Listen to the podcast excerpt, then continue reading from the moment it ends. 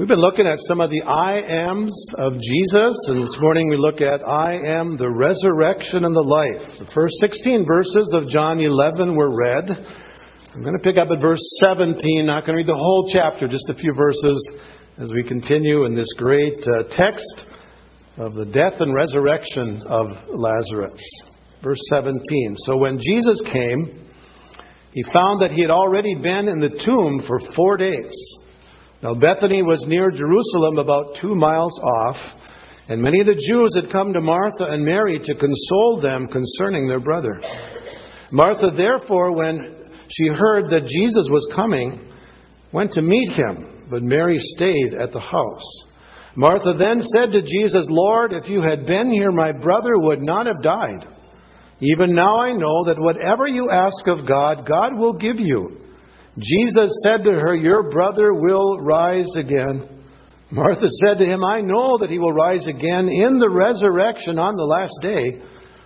Jesus said to her, I am the resurrection and the life. He who believes in me will live even if he dies. And everyone who lives and believes in me will never die. Do you believe this? She said to him, Yes, Lord. I have believed that you are the Christ, the Son of God, even He who comes into the world. Let's bow in prayer. Father, take now the words that you have given. By the inspiration of your Holy Spirit, use these words, O God, to teach us, to draw us to yourself, to remind us of who you are. And maybe for some here this morning to bring from spiritual death to spiritual life. Through Jesus we pray. In his name. Amen. One of the difficult things that a pastor has to do is to conduct a funeral. And when you witness the pain that death brings to a grieving family, you realize that what the Bible says is true that death is an enemy. Ever hear people say that death is just a natural part of life? You know, we're born and we die. That is not true. Death was never meant to be. Death came because of sin. It is an enemy. And Jesus has come to defeat that enemy that we call death. But as difficult as it is to conduct a funeral, it is at the same time a great opportunity to share the hope that we have in Jesus. He is the resurrection and the life, and it is His presence in our time of sorrow that makes all the difference in the world.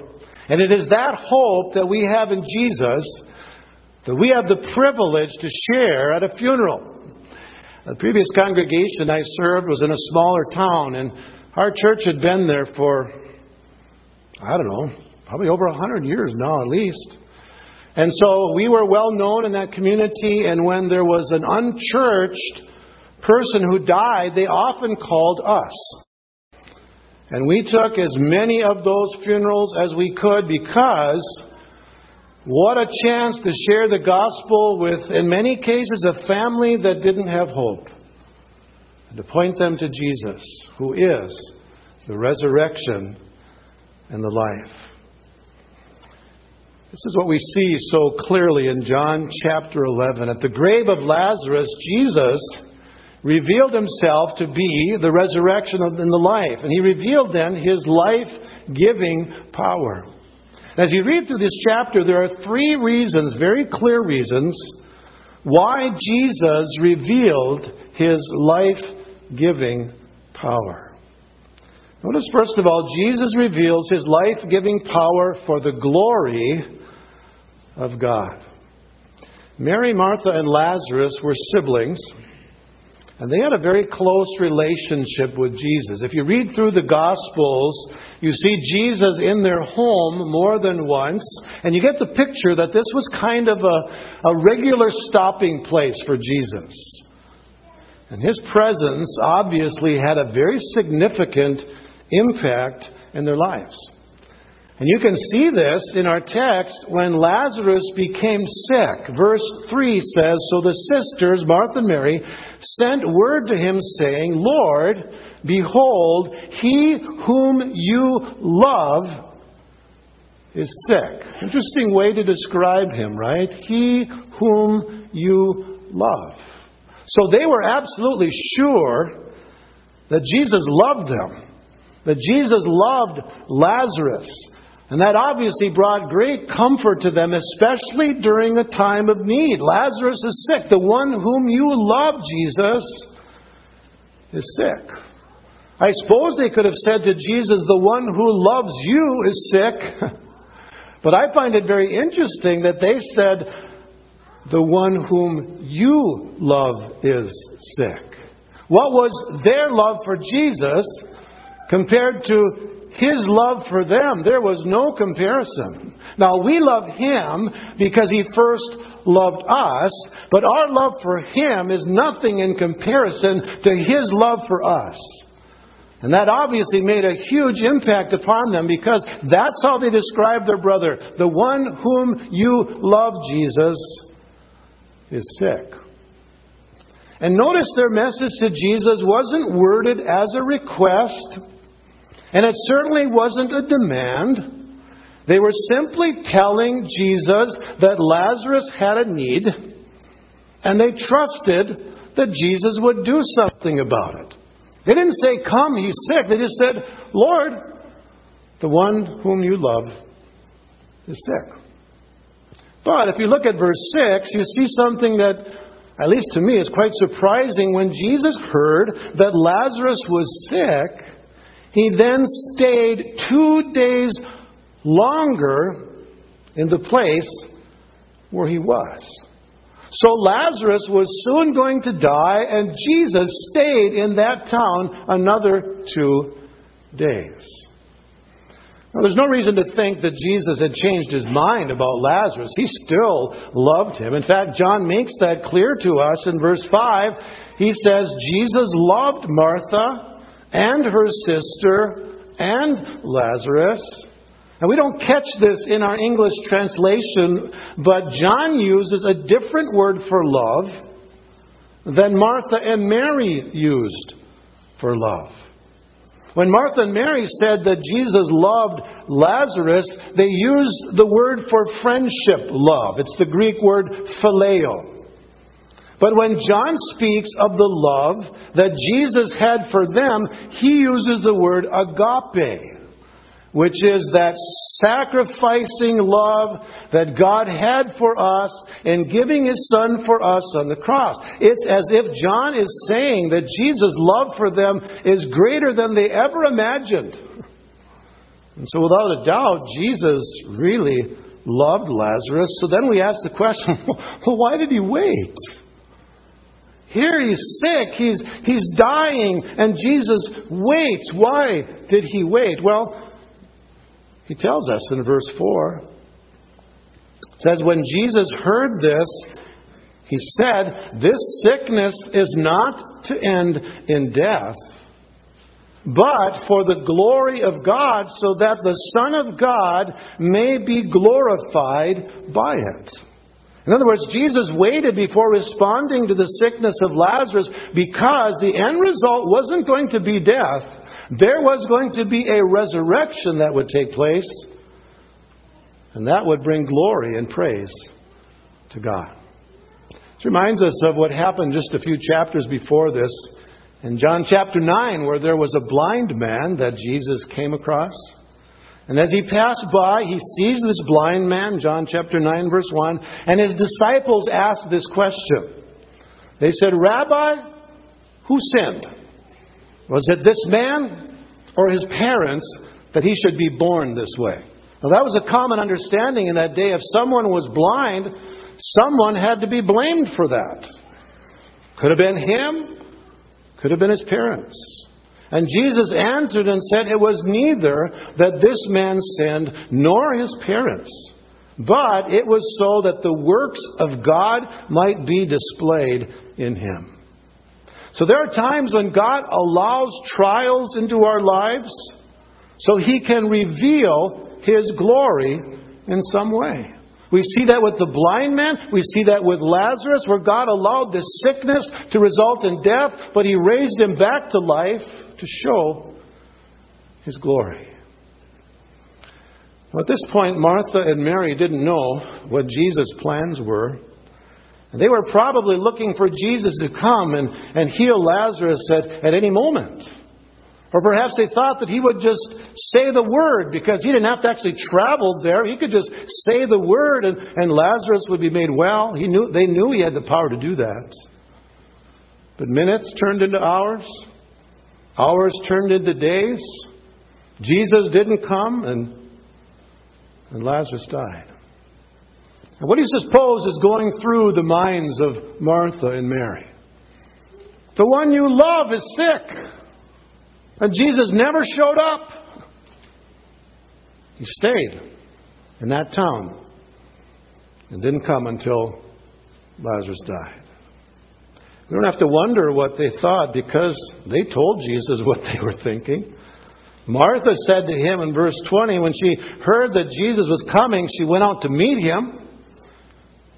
Lord, if you'd have been here, my brother would not have died. Where have you been? Verse 32 Mary came where Jesus was. She saw him, fell at his feet, and she said the same thing Lord, if you had been here, my brother would not have died. So, what they were hoping that Jesus would do didn't happen. He didn't come and heal Lazarus, and, and Lazarus died. Can you identify with Mary and Martha? Have you asked the Lord to do something in your time of need and it didn't happen? I think all of us have probably been there at one time in our life. Lord, here's my need. Lord, here's my situation. I bring it to you. I'm asking you to do this or do that. And it didn't happen. Could it be that God had another plan? Another way to reveal His glory in a way that you never thought possible. That's what happened here with Mary and Martha. And so Jesus revealed His life giving power for the glory of God. The second thing we notice, Jesus reveals His life giving power for the faith of the disciples. After staying two days longer in the town where he was, then Jesus said to his disciples in verse 7, Let's go to Judea again. And if you look at their response, they're saying, Now, wait a minute, Lord. This is not a very wise thing. Because they said, Rabbi, the Jews were just now seeking to stone you, and you're going to go back there? they want to kill you. In spite of the danger, that's exactly what Jesus was going to do. And he tells them why. In verse 11, he said, Our friend Lazarus has fallen asleep, but I go so that I may awaken him out of his sleep. Now, what's Jesus saying? He died, but I'm going to resurrect him. What are the disciples thinking? He's just sleeping. We don't need to go there. If you're sleeping, eventually you'll wake up, right? When the sermon's done, you'll be wide awake, right? He'll wake up. The disciples said to him, Lord, if he's fallen asleep, he's going to recover. But Jesus had spoken of his death, verse 13, but they thought he was speaking of literal sleep. So Jesus then said to them plainly, Lazarus is dead. Whoa. And then he gives this statement in verse 15 And I am glad for your sakes that I was not there. Why? So that you may believe. Now, think of what they had seen already at this point. They had seen Jesus calm the storm, they had seen him cleanse the leper. They had seen him feed the, the hungry multitude. They had seen miracle after miracle after miracle casting out demons, but evidently it didn't have that great of an impact on them. And that's evident in, in what Thomas says in verse 16. Therefore, Thomas, who is called Didymus, said to his fellow disciples, Let us also go so that we may die with him. what a contrast, right? Jesus is going to bring life, and Thomas says, Let's just go and die with him. Might as well, you know, if he's going to die, we might as well die too. If he dies, our hope is gone. Let's just go and we'll just get it over with. So Jesus knew that his disciples needed to learn to trust him more. And he was going to show them something that they had never seen before.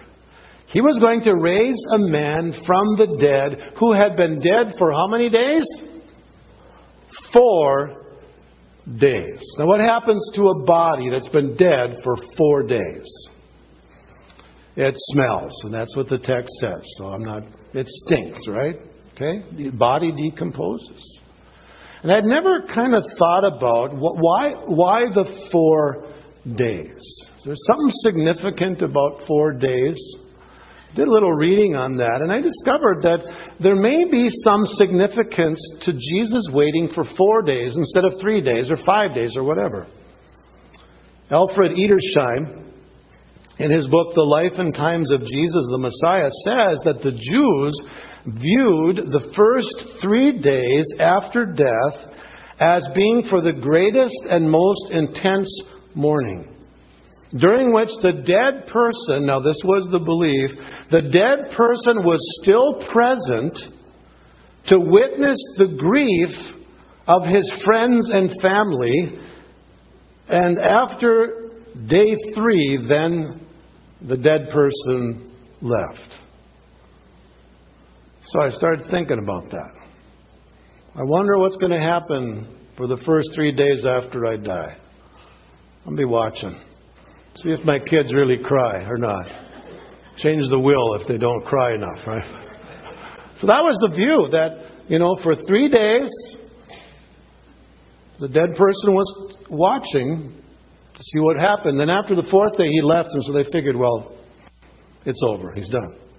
Another author says that there is good rabbinic evidence for a Jewish belief that for three days after death, the soul of the deceased person hovered around the body seeking re entry. On the fourth day, when the soul sees the color of the face has changed, looks really dead, then it goes away and leaves. So, with that understanding, it may, it may be that this four days was Jesus' way of saying to the people, He's not just dead, He's really dead. Okay? Deader than a doornail. There's no life in him. Day four seemed to be that day when they said, okay, he's not going to, the soul's not going to go back in the body. He's dead. Now, one of the things we think about when we're facing trials is that God may have something to teach us through that. Patience, trust, get our attention, whatever. But have you ever thought about what God may want to teach others through the trials that, that you're facing? It's usually, Lord, what do you want to teach me? But maybe it might be what the Lord wants to teach others through what we experience. That's clearly what we see here. It was through the sickness and death and resurrection of Lazarus that the Lord was teaching his disciples something, wasn't he? that doesn't necessarily make our trials easier. But it reminds us that God has a purpose in what he does. And if what God does in our lives can bring blessing into the lives of others, then we have to say, Praise God. Praise God. And that's what Jesus was doing here. He said, I am glad for your sake, disciples. I am glad for your sakes that I was not there so that you believe. So Jesus had a plan in this. He had a purpose in this. He was going to show the glory of God, and he was going to teach his disciples that they could really trust him. A guy dead for four days, body was decomposing, and Jesus raises him back to life. Now, for Martha and Mary, they were going to see something quite amazing the bodily resurrection of their brother from the dead, and an amazing display of his power. But I would suggest to you that that isn't the greatest display of Jesus' resurrection power. Because Lazarus was raised from the dead, and guess what happened? He died again. He died again. Poor Martha and Mary. They had to go through that grieving process twice. Poor Lazarus. He had to come back to this world and go through that process again. The only winner was the funeral director, right? He got a double check. Went through that twice with Lazarus. The greatest display of Jesus' power is seen in his statement in verse 26. He says, Everyone who lives and believes in me will never die. So those who put their trust in Jesus will be raised from the dead to die no more. Isn't that great? When Jesus comes again, we just sung about it, right?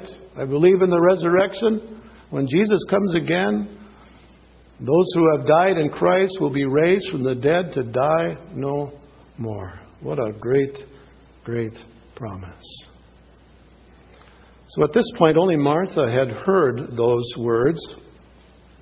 And Jesus wanted Mary to hear those words as well. So, knowing this, Martha goes to Mary, verse 28. When she had said this, she went away and called Mary, her sister, saying secretly, The teacher is here, and he's calling for you. Isn't great? And when she heard it, she got up quickly and she came to Jesus. I find it interesting that Martha didn't tell Mary all that Jesus told her. She just simply said, Jesus wants you. He's calling for you. And she knew that Jesus was, was the one that Mary really needed. Jesus is here, and He's calling for you. And I think at a time of death, that's one of the times when Jesus is really calling people. You're at a funeral and you see the reality that one day that's going to be you in that casket. The reality of death. Ever wondered what your funeral is going to be like? Pictured yourself in that casket and people are coming up and looking at you and what a morbid thought, huh? That's not why you came to church this morning, did you? But think of it.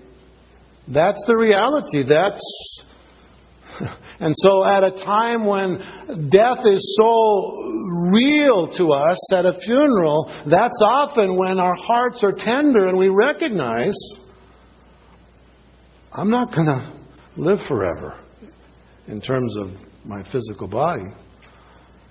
I better be ready to meet Jesus. So, what did Mary say?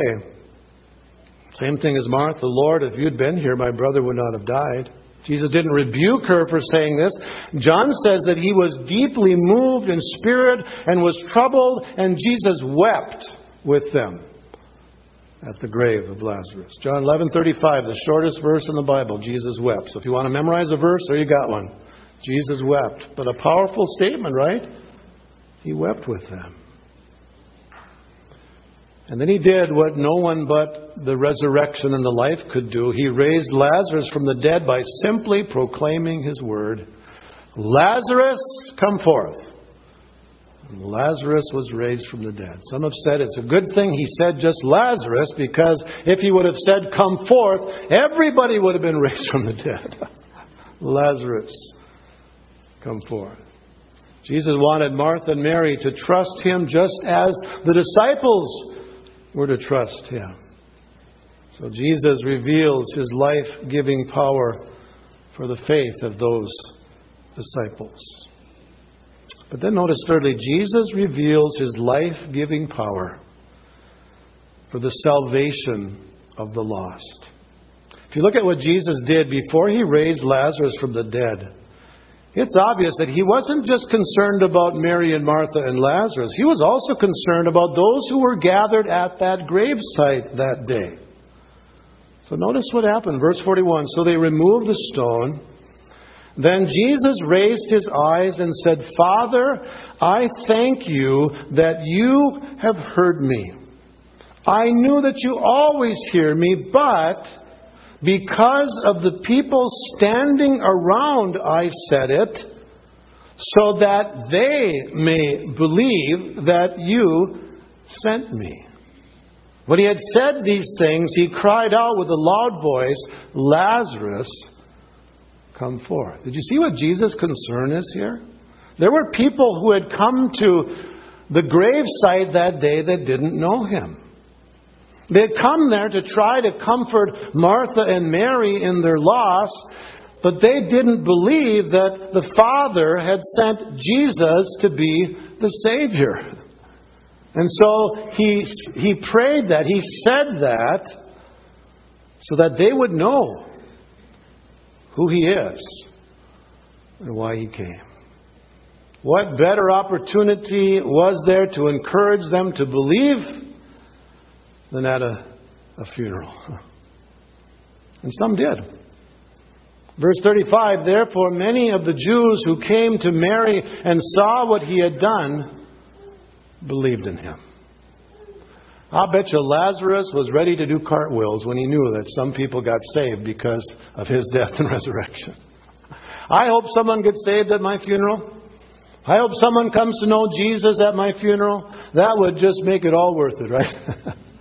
to know that someone came to know Jesus because of my death, my funeral. I suppose Martha and Mary are pretty happy too.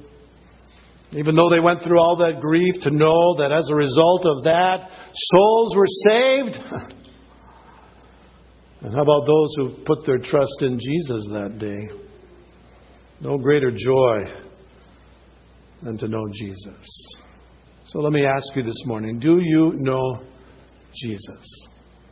Have you experienced the resurrection power of Jesus in your life? You don't have to wait until your body is in the ground. You can experience the resurrection power of Jesus today because He brings us from spiritual death to spiritual life. And that's the power of the resurrection that can take us from darkness to light, from death to life. I trust you've experienced that.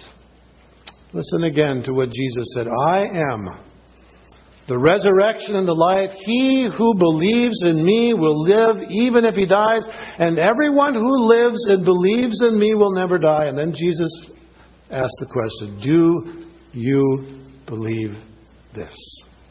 That's my question for you today. Do you believe that? Have you put your trust in Jesus? Do you know the resurrection and the life? Have you been brought from spiritual death to spiritual life? And you know that one day when your body is put in the ground, that body is going to be raised to life? If you can say that today, you're ready to walk out the door. If not, you're not ready to walk out the door. I found out just this week that most people die on Monday. Monday. And the one day of the year that more people die than any other year any other day is Christmas Day.